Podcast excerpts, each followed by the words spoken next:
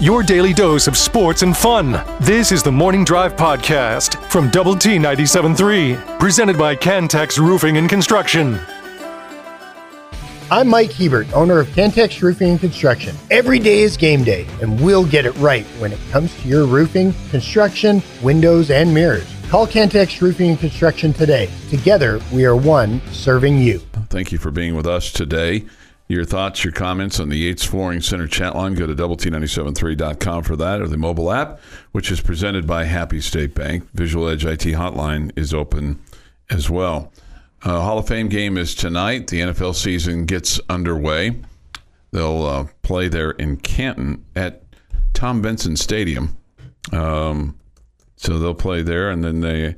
I always liked the Hall of Fame inductions when they did them on the on the steps there of the the front of the Hall of, of the Hall of Fame. Um, you know, and they had a po- and it's always it's always extremely hot and muggy, and you know the sweat's just pouring off these guys, and it, so they've made it a little bit more comfortable for them. They've built a gigantic stage, um, and then a lot of the previous Hall of Famers are sitting behind them, and they'll they'll introduce them as they come through, and it's it's a very it's a relatively small.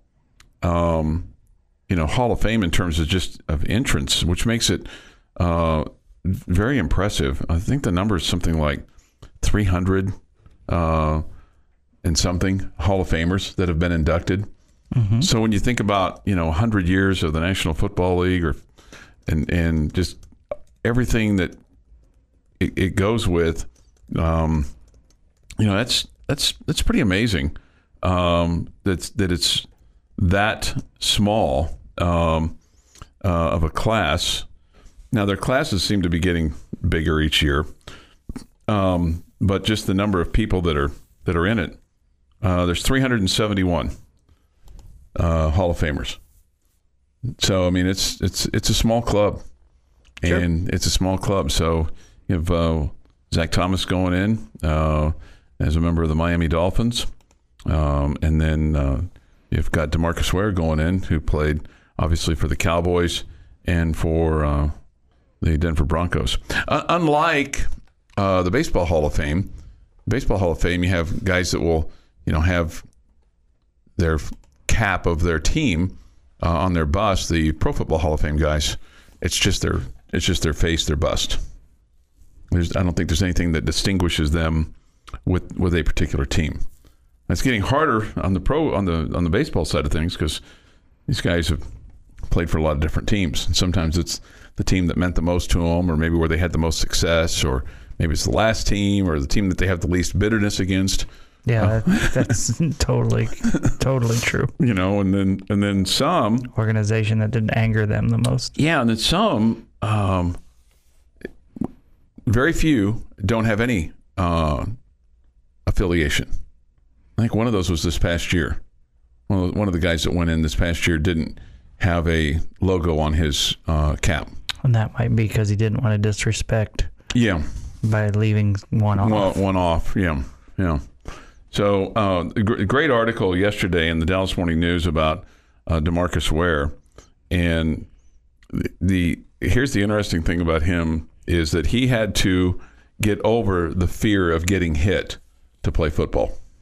Sure. He was a, I think probably like a lot of these guys, an all sport athlete growing up. I mean, he was he was a basketball guy who had the kind of the frame of he was 6'2", he was 185 pounds, and he played a lot of baseball and played a lot of basketball and participated in uh, in uh, track as well.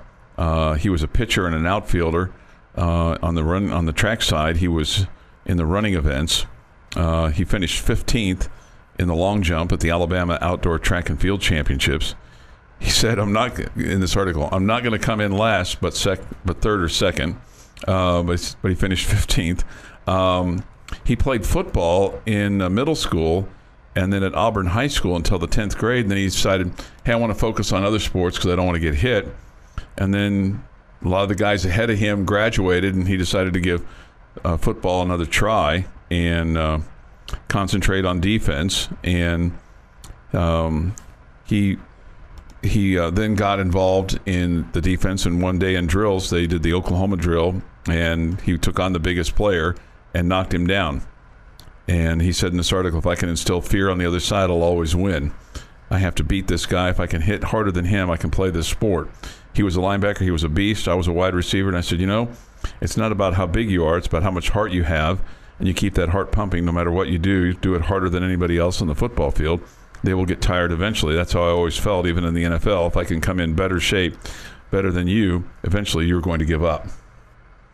So, yeah, and, you know, you think about uh, Zach Thomas probably in some similar ways. You know, in terms of a guy that I heard LaVar Arrington talking about him this morning on Double T 97.3, and apparently Arrington and Zach Thomas uh, became f- friends and close friends uh, during their NFL careers. And he talked about how he became emotional when he learned that Thomas was going to um, make it into the Pro Football Hall of Fame. He said it was long deserved. Um, but he, he talked about how he was never the fastest, never the strongest, never the biggest, um, but just um, kept coming at you. And uh, obviously had a lot of respect for what he did in college and also in what he did um, in in pro football as well.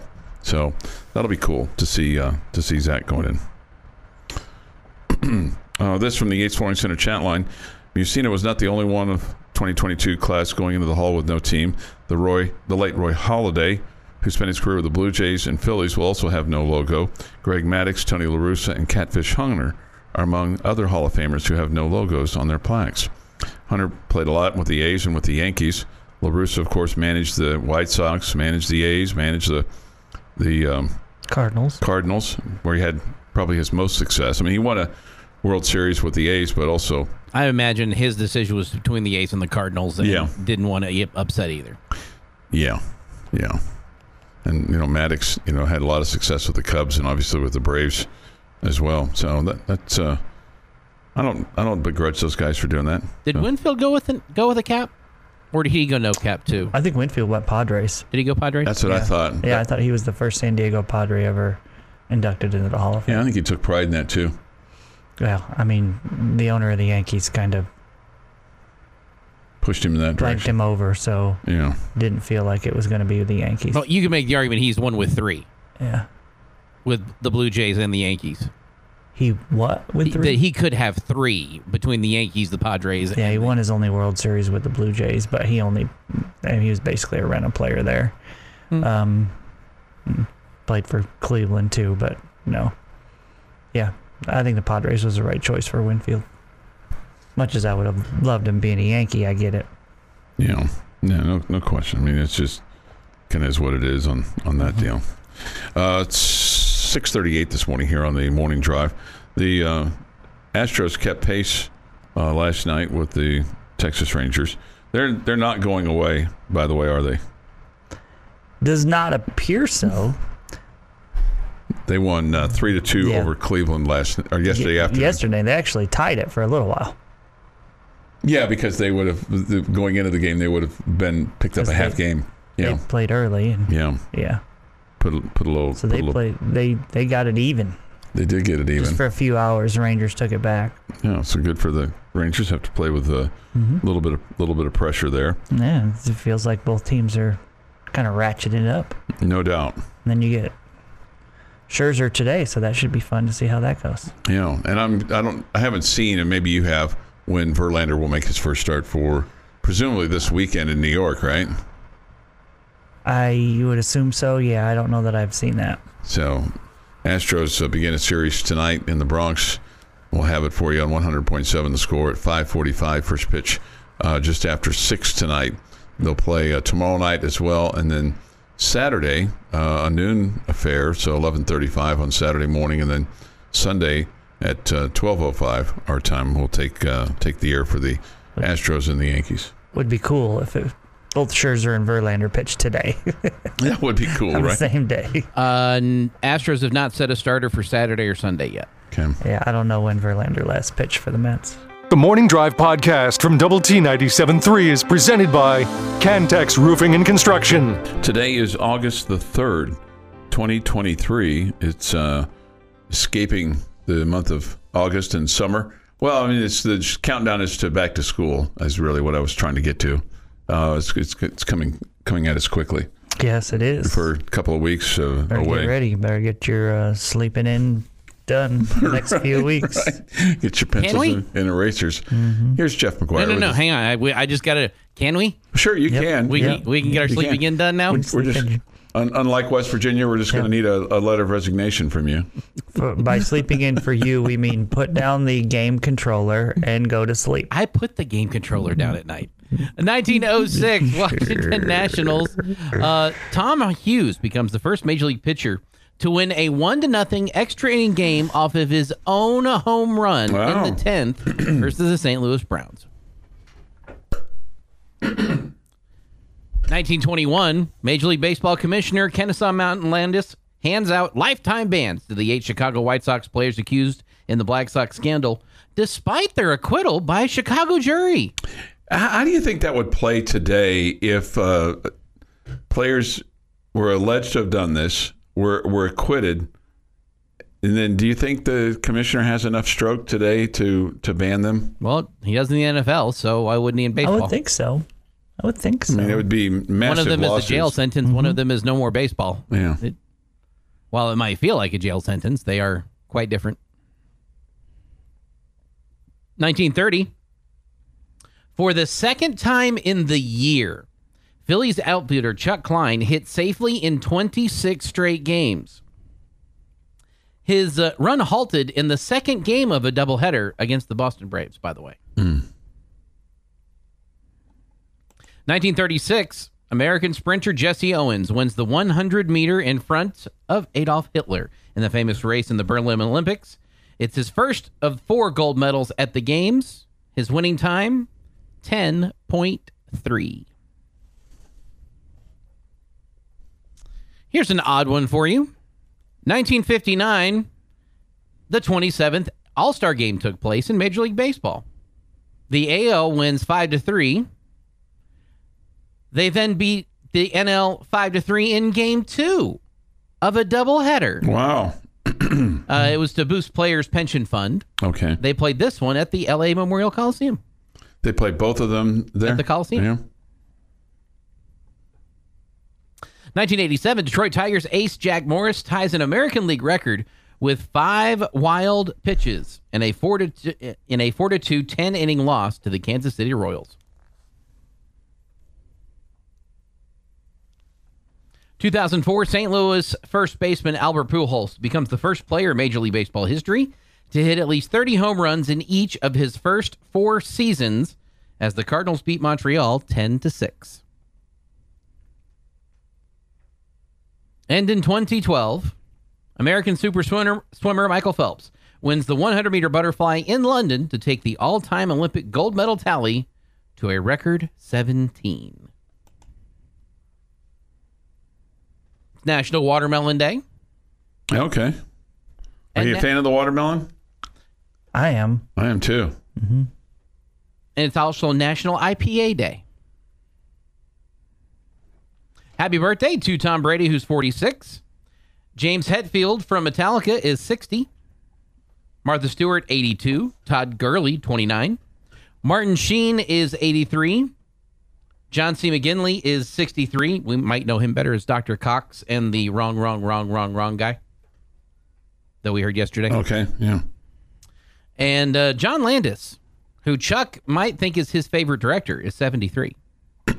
Animal House And Blues Brothers. and Blues Brothers. Yeah.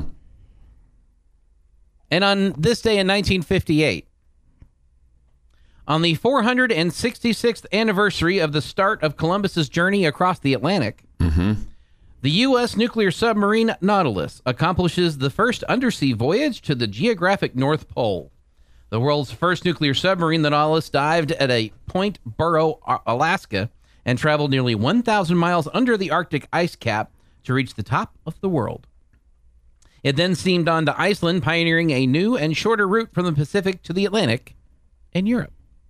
And that is the Stan Sports History. Is there any sub big enough that you would get in and and do something like that?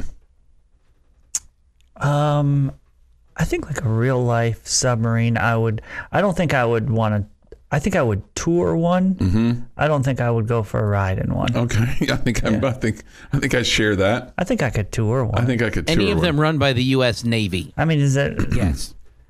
Yeah, yeah. Right. I mean, there's there's that. I just don't think I could. I, I don't think I and could it's got stay to be in one, one very that I could walk around in, like Yes. a, like a yeah, upright. Yeah. yeah, mm-hmm.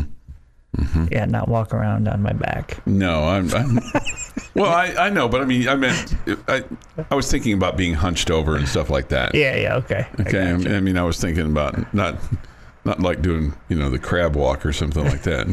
Now, would I love to get my hands on one of the?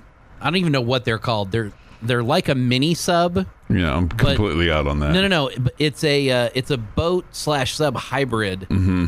That you'll see them like shaped as dolphins or whales or whatever, and they're uh, water jet propelled. And when they lose enough speed, they immediately pop up. But Yeah. they can dive five or six feet below the water. That I'm- would be cool. I'm I'm out. I'm completely out on that. I'm I'm out on kayaks. I mean, Oh man, I love a kayak. I mean, I I- have you been in one oh, a bunch. a bunch? Okay. Yeah, I lo- I love kayak. I just I I just feel like I would turn that thing over and never come back.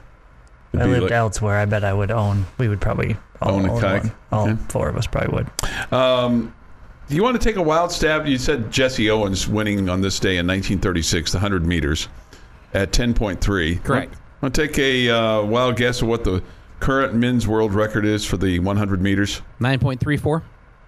Nope. Want to take a guess? I have no clue. 9.58.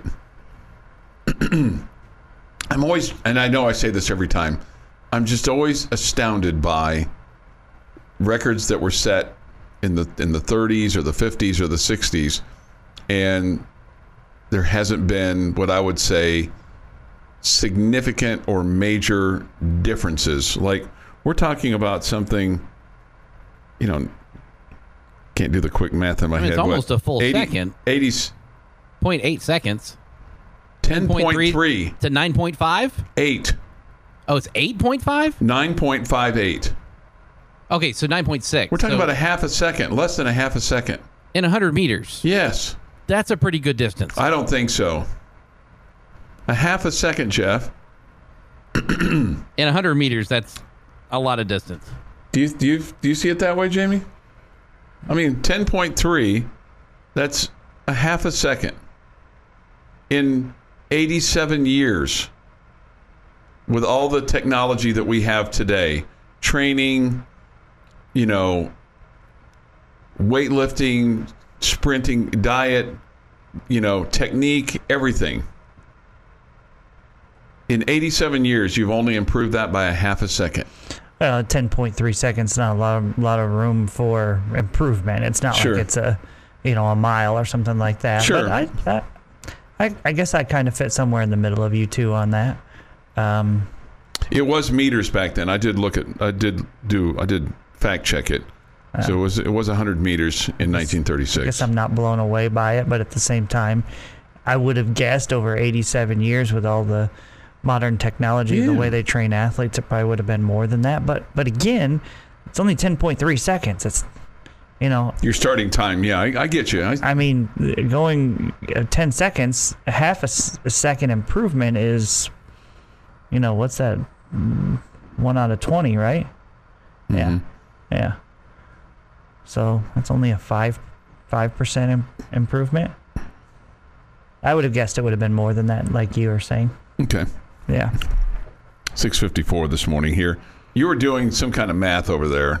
Did you figured it out yet? No, I'm looking for. I, I know I've seen a picture for where the two would be standing in Oh, okay, I gotcha. between Usain Bolt and Jesse Owens, and it's. I want to say it's like five or six yards. Okay. Uh, somebody points out all the event timing was then by hand. A half second could easily be by human error, but they have gone back and done it with the film of the time, and and by by viewing, it's even ten point three. So I I hear what you're saying. I just like I said, the, the long jump record is another thing.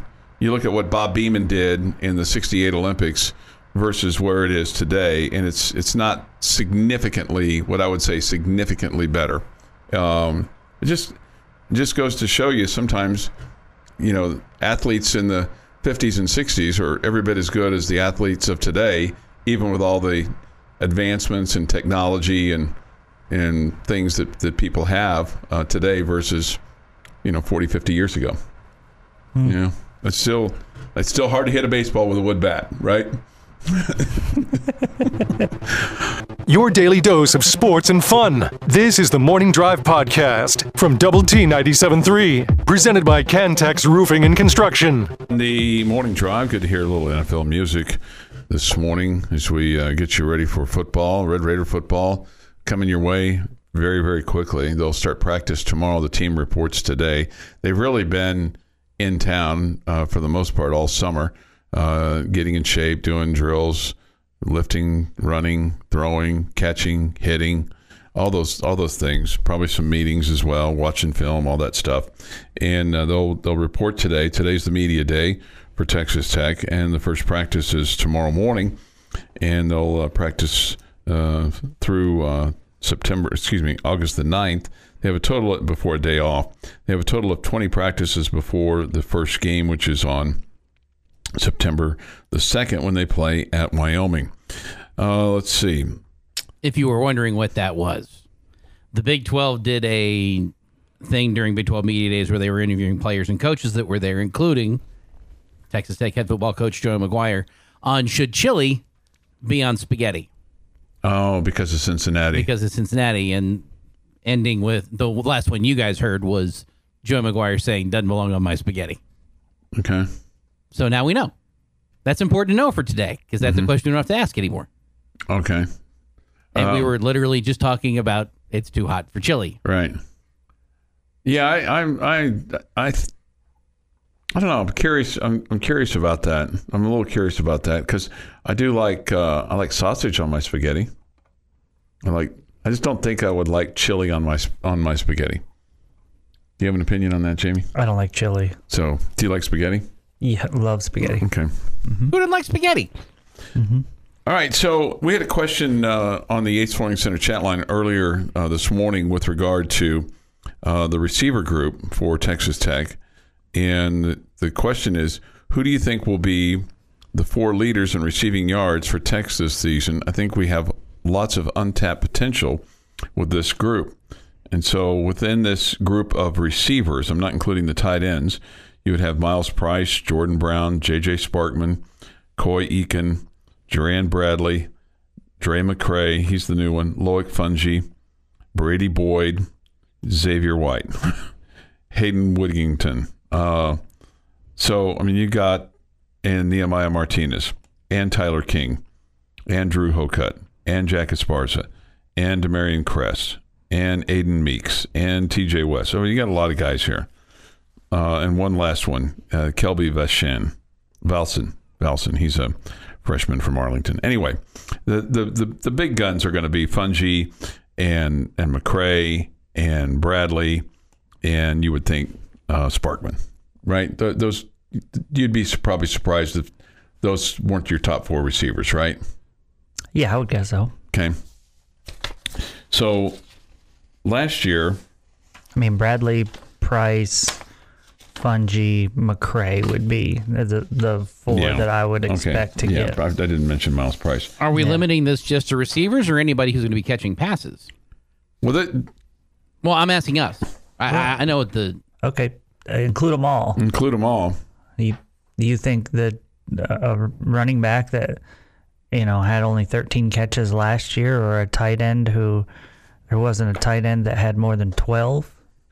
It's going to be I think the one of them. guys. I ca- I think one of them could sneak into the top four. I think Brooks could be in the top four. I don't. I think you're crazy. I do too. Although last year Brooks had 26 receptions, but just 164 yards in receptions. Uh, the leader last year was uh, Bradley. He had 43 for 656. Myles Price caught the most balls, 48 for 478. And then Xavier White had 42 catches for 561 yards. And then number four, in terms of yards reception, was Nehemiah Martinez. He had 32 for 394. My stats have Bradley and Price each leading the team with 51 catches. Okay, I'm I'm looking at stats. Maybe they maybe they adjusted them. My, my this stat sheet is dated from November 20. Oh, I didn't include the bowl game. Well, yeah, this doesn't include the bowl game. I'm sorry. So this is the regular season. Okay, so Yeah. I just um, I, I'd kept the individual stats from the, the the full 12 games. So at any rate, but still, those those those would probably be your four guys. Uh, uh, Jeff, I would guess Brooks would maybe the top six, maybe Tahj could get there. Because if he is more, if it's more one side, you know, last year where it was kind of split up between Tahj and SaRodorick. If it's 75% Tahj, 25% Valdez, then then maybe that number, just like his his touches carrying the ball, you know, rushing, maybe that number significantly increases. And if he got into the, he's at 26 last year. If he was in the mid 40s, I bet you he'd have a chance at the top five. So that's kind of where I'm thinking that Yeah. it won't be. I don't think you've got one guy that's going to catch 150 passes. Well, not 150. I, you, you're not going to have one guy just dominate your offense like you've seen in the past. I think you're going to have a lot of guys between 60 and 40. And I think depending on where you fall in that range, that Tahj could, I think he's in that conversation. I'll be real disappointed if Bradley doesn't get above 60. Counting the bowl game. Yeah, sure. No, counting. Can, I mean, you can just include regular season. Yeah, regular season last year he caught 48. So Yeah. So so you'll be disappointed if he doesn't get just above. think he's the he's Yeah. your biggest weapon as Yeah. far as I'm Mhm. concerned, hmm and he needs to be have the ball in his hand a bunch. He's your most talented offensive player. So, I mean, you want to have Get the ball, in his, hands. Yeah, get the ball in his hands. Mm-hmm. Um, and then after that, do you think it's do you think it's Price? Do you think it's Fouonji? A number of catches, Yeah. um, probably Price. Yeah. Yeah. And you know, Fouonji had you know the, the- last year was his was his best year. He's Yep. been injured. And hopefully he can stay healthy. I think Mhm. Drae McCray probably fits in there. Um, probably right around where Myles Price is too. I think. It's hard to hard to know with a new guy. Mm-hmm. And then and you've got uh, Martinez and and White that both you might see some of those numbers drop down because of what Price might do or Bradley might do or even Drae McCray might do and Fouonji. Yeah, it's good to have so many so many different So many weapons. confident. Absolutely. Yeah, but it does keep the numbers down for anybody. Do you think if you looked at all the groups, um, you know, the individual position groups, do you think the receivers is the strongest group that they have? Um, I'm talking about offense, defense, special teams. So offensive line, defensive line, linebackers, defensive backs, running backs, quarterbacks. yeah, probably. Yeah, Maybe, se- maybe behind quarterback. Hmm. it, se- it seems like you have a pretty good quarterback room. No, no, no two. doubt, no doubt for the first two. But I mean, it just seems like you are you are very, very deep with what you can do from a receiving standpoint. In, in addition to your receivers and plus your your tight ends, if you wanted to include that group, seems like you've got a number of guys that you can get the ball to. Sure. Now it's like, okay, can you protect your quarterback You long enough to be able to get the ball to those guys? Yeah, you can handle one of those receivers being banged up a little Mm-hmm. bit for a little while because you have depth. Yeah, yeah, yeah. No, no, no question. Seven twenty-four this morning here on the morning drive.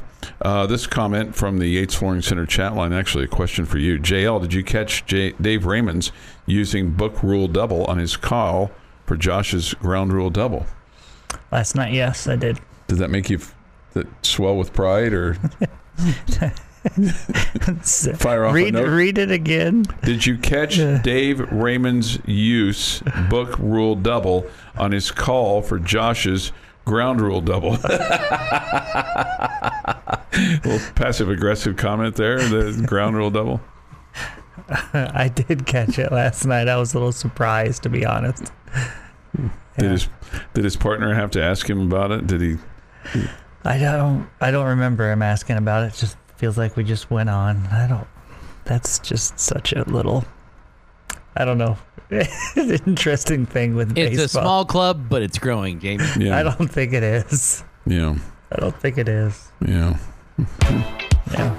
This is the Morning Drive Podcast from Double T 97.3, presented by Cantex Roofing and Construction. Time now for Jamie's question of the day on Lubbock Sports Station, Double T 97.3. All right, pretty simple one here. Red Raider football. What player do you think will have a much bigger 2023 than they had 2022? Somebody Okay. who maybe wasn't as big of a factor. I think there are lots of candidates here. Lots of candidates here. Tahj Brooks is one. Could be a Yep. candidate. Um,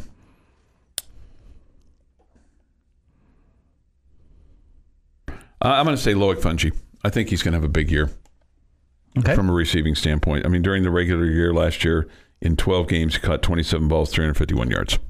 I think he's going to be way north of that. I'll take the low hanging fruit, but I'll also add one on defense as well. I'll take Tyler Shough. Um, with him being your starter at the beginning of the year, assuming he can stay healthy and start all all twelve games, he's going to have a better year for you. Um, n- numbers wise alone that he would have to have a better year. Um, I'd also put Rabbit on this list. Uh, I, I really do think that uh, Which one is that? Taylor Jamerson is going to have a better year this year. Um, and he had a good year last year, but I, I just I got this gut feeling that he's going to have a special senior year. Okay. Uh, I'm going to take Bryce Ramirez. I don't know that it could have gone. Any uh? It went pretty pretty bad for him. Okay. And uh, expectations are that he'll be cleared for the first game and um, ready to go. And I, I thought he was making big strides last year, so I feel like there's there's question marks right now in the linebacking core, and, and maybe he's one of the guys that uh, kind of answers some of those questions. Uh, I think both of your answers are good. I, I I think Fouonji is definitely a guy. I think uh, I think Myles Price would be another receiver. I think Valdez is going to play a much much bigger role, just because SaRodorick's gone than he did last year. So Sure. he would have been a good answer. I think um, uh, Joseph Adedire would be uh, another answer as well. It feels like there's lots of guys that, you know, I'm sure there's some redshirt guys that we, you know, don't don't really know that much about that will play big factors too, and that did nothing at all last year. But it feels like there's a lot of different candidates for this question. I think Bryce Ramirez, that'll be a question for that Coach McGuire will get asked today. His status and, and will he be uh, available week one or will it be week two or or, or where is he? Where, where what's his what's his status? I think that certainly will be a, a question that Joey McGuire will be asked uh, be asked today. Yeah. Uh, so from a team standpoint, and again, these are these are regular year stats. This does not include the bowl game. One one thing where you could really where I'd really like to see improvement. Um, and man, I think if you could duplicate this uh, of your opponent, this would speak very well for your defense. Your defense last year with red zone scoring uh, only gave up touchdowns 43% of the time. So 23 of 53 um, was what the defense was. The offense, I think, I think this number could improve. Is that good? Forty-three percent of the time when teams got into the red zone, they scored a touchdown. I, I'm completely asking the question. Well, here, because let me give you what Tech did, what the Okay. offense, did, what what your offense did. Okay. Your offense was successful seventy percent of the time. Okay, yeah. So, So, so yeah, th- I, I think anything below sixty would be good. really, What, it, t- scoring a touchdown in the red zone. I mean, that's they're getting inside the twenty, and you're holding them to three or less. and and, and and here's the deal: the defense gave up over the course of the year forty-one touchdowns. Your offense scored fifty touchdowns. I think if you could get your offense to, and then the the other the, the other thing that goes with this is, and I don't have this number, is how many explosive plays were there? You know, where you know where where you gave up more than a 20 yard play or 25 yard play. Um, but I, I do think they'd probably like to improve on their red zone scoring from an offensive standpoint, even though it was 70%, 35 of 50, um, you probably would like to see that that number be higher, closer to maybe 75%. But if your defense is under 50%, I, I would think that's a pretty good number. As as long as as long as you're not giving up the long touchdowns. I mean, if you're because last year they, they gave up a total of 41 touchdowns. So so 18 of those came outside the red zone. So they probably would like to improve on that. From from from Tech's standpoint, that Tech's offensive standpoint, 15 came outside the red zone. Mm-hmm. So you'd probably like to improve on on your 30 or more yard plays, you know, that are going for touchdowns. That's probably a, an area of that they would really love to to see go down. The, the being 18 of their 41 touchdowns being outside the red zone. That would be that that'd just be my thought from a from a defensive standpoint. But what they did inside the red zone, I mean, we saw that a number of times. The Houston game, the Texas game, the Oklahoma game, where they either they forced a turnover or they forced a field goal that kept you in the game or allowed you to win a game in overtime or double overtime. Yeah, especially after you you um, didn't come up on the positive end after some fourth down attempts, Mm-hmm. and you gave a team a short field. Felt like your defense did a really good job of kind of standing up and making a play there and forcing a field goal at the very least. Yeah. Know, so that's a, just a just a couple of thoughts there. Seven thirty six this morning here on the morning drive. Juan writes in this morning on the Yates Flooring Center chat line. My wife went to the Women of the Brand event last night and got to meet and see Coach McGuire and several players. It made her excited to cheer even louder for the Red Raiders after meeting such nice and positive coaches and players. It's always good to, when when you invite people over. It's always good to you know put on a good show. Sure, it is. you know, I mean, Sure, it is. you have people over to your house, you know, for a little din din. You don't want to, you don't want to serve burned steak or burned hamburgers, you know, I things like guess that. so. You know, you want to make sure that people leave there with a smile on their face and you know feeling good about things. But that's that's cool that they did that, and it's cool that they had a great turnout, and uh, also cool that you've sold out the Oregon game. I mean, if you wanted to buy a season ticket. You could still get a ticket for the Oregon game, but they have very few of those left. And I, I don't know what the number is that they have left, but my guess is it's a very it's a small number. Sure. But basically, you've sold out sold out the Oregon game, so um, you should have should be a, a big ni- a big event for your first home game, uh, and and hopefully that leads to other uh, other opportunities, kind of moving forward to from a sellout standpoint. You know, as you're going as you're going through the rest of the year, because the more that you have behind you, the better off that you, it seems like you play. Yeah, keep winning games and Keep winning games. Yeah. you'll sell out more games. That's right. That's right. So winning, as we all know and understand, uh, cures all ills. 7:38 this morning here on the morning drive. Uh, what's what's what's your over under on uh, games started for Tyler Shough this year?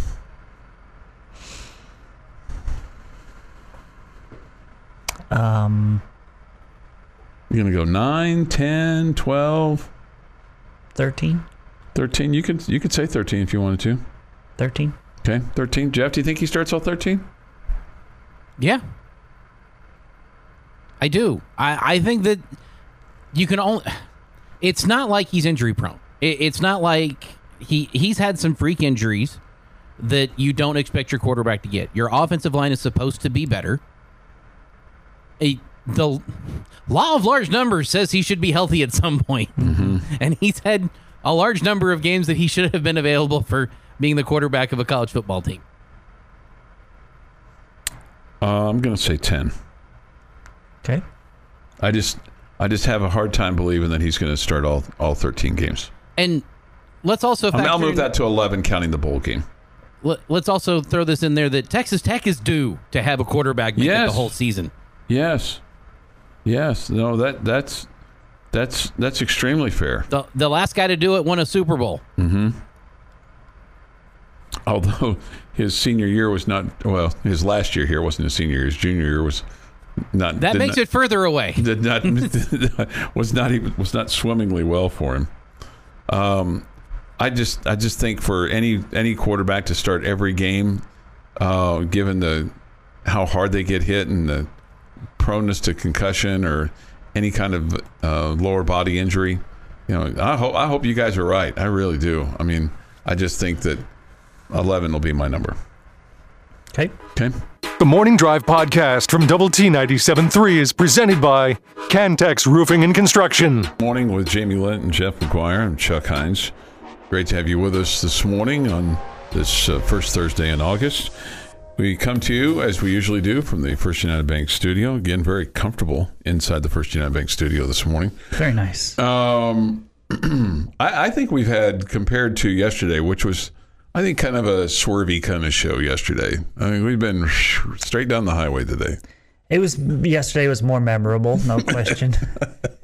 It was, um, it was just, it was. I mean, we just kind of we stayed in between the lines, but I feel like we're on this constant curving, Yeah. you know, You- winding road. You broke Joyce and I with the Baylor line comment. you know. You two weren't the only ones. yeah. And when I walked out of here, Joyce is like, "What is he saying?" I think um, it goes back to uh, the, you know, when you grow up rooting for a team, Yeah. you just hate their rivals so much that there's no way that any Red Raider fan is like impressed with the Baylor running of freshmen. You know? and that's because of our Yeah. long time dislike of Baylor. Right. Um, Well, I, but I don't it's, dislike uh, a Baylor. It's just I don't have, I don't hate them. I mean, I, Yeah, well, I think uh, uh, uh, mm, yeah, I'm up there. Yeah, I mean, Waco Strong Woodman dislike. even thinks Strong it's dumb, dislike. so it can't be that big of a yeah. deal. I mean, yeah. yeah. Uh, with regard to our most recent comments, uh, with regard to trying to, you have the same expectation because you're not being paid the same. Uh, this person says, "Well said, Jamie. Most of our fans don't think that way." And I, I do think that's a, a great way to look at it. If you look within your own conference, are you are you competitive? Do you feel like you have a chance to win every game? Um, are you are you making progress towards winning a conference championship, whether it's football or any sport? And can you can you advance in case of baseball, super regional and beyond, getting to Omaha? Case of basketball, can you get to the Sweet 16? I mean, look, getting to the Sweet 16 in in basketball is a significant Sure, achievement pretty special. pretty special, especially when you, I mean, haven't done it that many times. Um, you know, if you, you look at the on the women's side, I couldn't even tell you the last time they, they did it.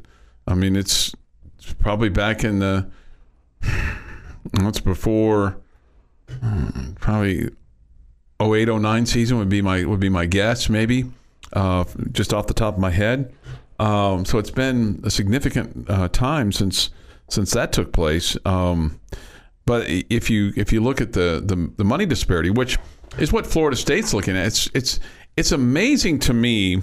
Just in reading a story last night about the Florida State chancellor and athletic director, um, the amount of time and effort that they have spent analyzing how much more money the other schools are getting and what their contract looks like and their their their media rights, grant of rights, and the fact that they are so concerned about the amount of money that the SEC and the Big Ten is getting compared to the um, the ACC, and and then also even though the ACC has recently changed its revenue distribution model uh, that will what will reward success on the football field and the basketball court, they they want it changed even more that now is related to television ratings and revenue and marketability um, so that they could even get a bigger piece of the pie compared to some of their competitors. But they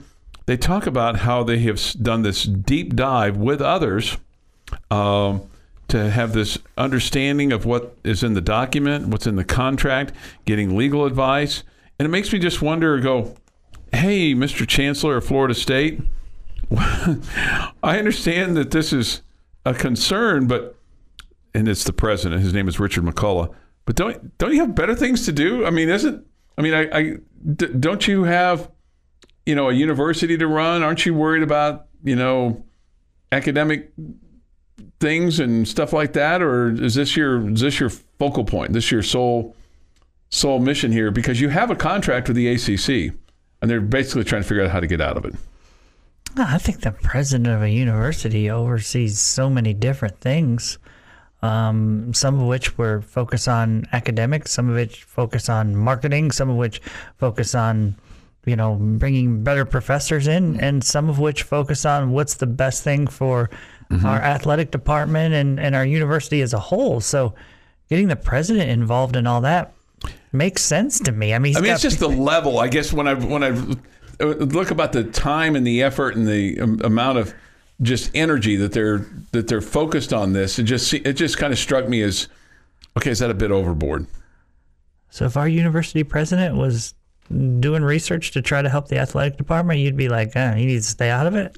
No, I don't think I, I don't think that. I just think it was more. It was just more to the depth of it. Was just it just kind of surprised me to the to the depth of it of, of especially for a school that has a contract with with a conference and it appears that it's it's pretty lock solid. Yeah, they don't solidly want to be there though. They solidly yeah, want- seems like it- they're solidly trying to figure out ways to get out of it. Right, right. No, I, I, I mean, I get being involved and I get under, uh, trying to do some research. It just seems like it just from the article, and again, I'm, I'm just you know looking at it from that one little article. It just seems It's- like man, his sole focus is how do we get out of this ACC deal because we are behind the SEC and we're behind the Big Ten, and there's no guarantee that he's going that they would ever get into the Does either it one of those leagues. sole focus anywhere? I don't know if it said sole focus anywhere. It just I mean, the It's- president saying my sole focus right now is this. I think that probably the academia types would be bothered. Yeah, he, I don't he- think he said it was my sole focus. He, He just said we've spent lots of time and Lots of- hours and all that. yeah. Yeah. Okay. So let me ask you the next question. Okay. Moving, moving on. Let me ask you the next question. Are other conferences do they have a similar thing where it's um, the more you win, the more money you make, or the what Florida State's looking for, the more the higher your TV ratings, the more you make? Their, their, their marketability. Yeah. Not that I'm aware of. Yeah, it's weird that the ACC has that. Seems like you kind of sign up for you- what you sign up for. It's it, it's interesting. I don't know that. I think it's a terrible idea, but it would just. Mm-hmm. That seems. I mean, if I'm being completely honest, that seems like something Texas would ask for, Yeah. right? Yeah. Yeah. Uh, in this article, it says no school has gone to court yet to challenge the grant of rights, which exists in every Power Five conference. Florida State, along with other schools in the ACC, has studied the contract language in the grant of rights for more than a year. What, what this tells me is the ACC, hey, you did a bad deal. You should have read the fine print. You should have read the contract. You should have better understanding before you guys all agreed to this. But they all agreed to this because they wanted the money because they thought the money at the time. I mean, they were beating their chests about how great a deal this was of just a few years ago, and now all of a sudden it's like, yeah, we got the worst deal in the of all the Power Five conferences, not including Pac-12. Uh, what's their money guaranteed per year compared to the Big Twelve? Because I thought they were still the third. They are best. third. Yeah, they are third. Okay. They are third. They're ahead of the big. They're ahead of the Big Twelve, but they feel like don't- they feel like that they at within a, with the, with the new big money contracts from the Big Ten and the SEC that the ACC schools could be as much as thirty million dollars behind them per year from a TV revenue distribution point. Yeah, that's exactly where where the Big Twelve is. Yeah, Right. yeah, yeah. Yeah, it's uh it just sounds to me like they want to do everything they can to get to the SEC or the Big 10 and it's clearly it's the SEC, right? Yeah. They can't be living in a world where Florida down the street from them, the University of Florida down the street from them is getting double in their TV contract compared to Florida State Yeah. when they know they're just as marketable, just as I mean, pretty much successful, all the above. That's to me that's what it's really about. They're trying to get to the SEC. That's they're just trying to find ways to get there. This has been the Morning Drive Podcast, presented by Cantex Roofing and Construction. Check out our library of Double T 97.3 podcasts at Double T 97.3.com.